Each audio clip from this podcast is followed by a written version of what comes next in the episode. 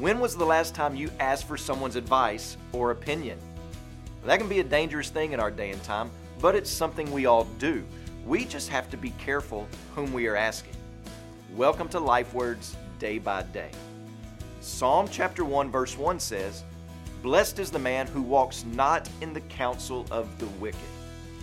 Right off the bat, it should strike us that this blessed man or happy man is described in a negative fashion.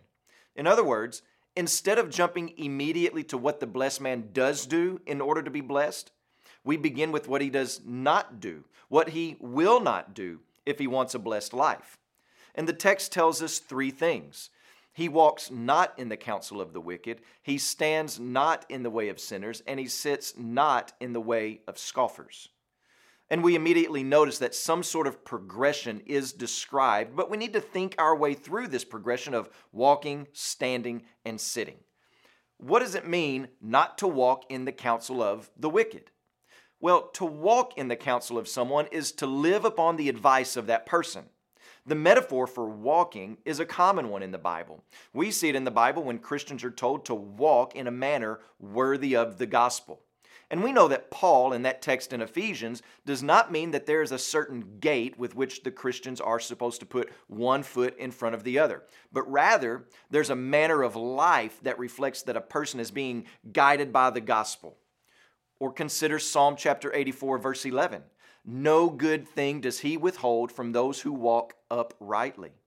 Is the psalmist pronouncing a blessing on those who stand up straight when they walk versus those who slouch? Well, no. But we understand that the psalmist is referring to a person's way of living, their moral choices in life. So to walk in the counsel of the wicked is to have your moral and your ethical way of life guided by the advice and opinions and counsel of the wicked. But who are the wicked?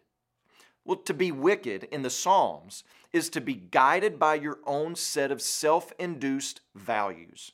The wicked person is self-ruled, self-centered, self-governed. He or she lives life for the praise of self instead of the praise of God.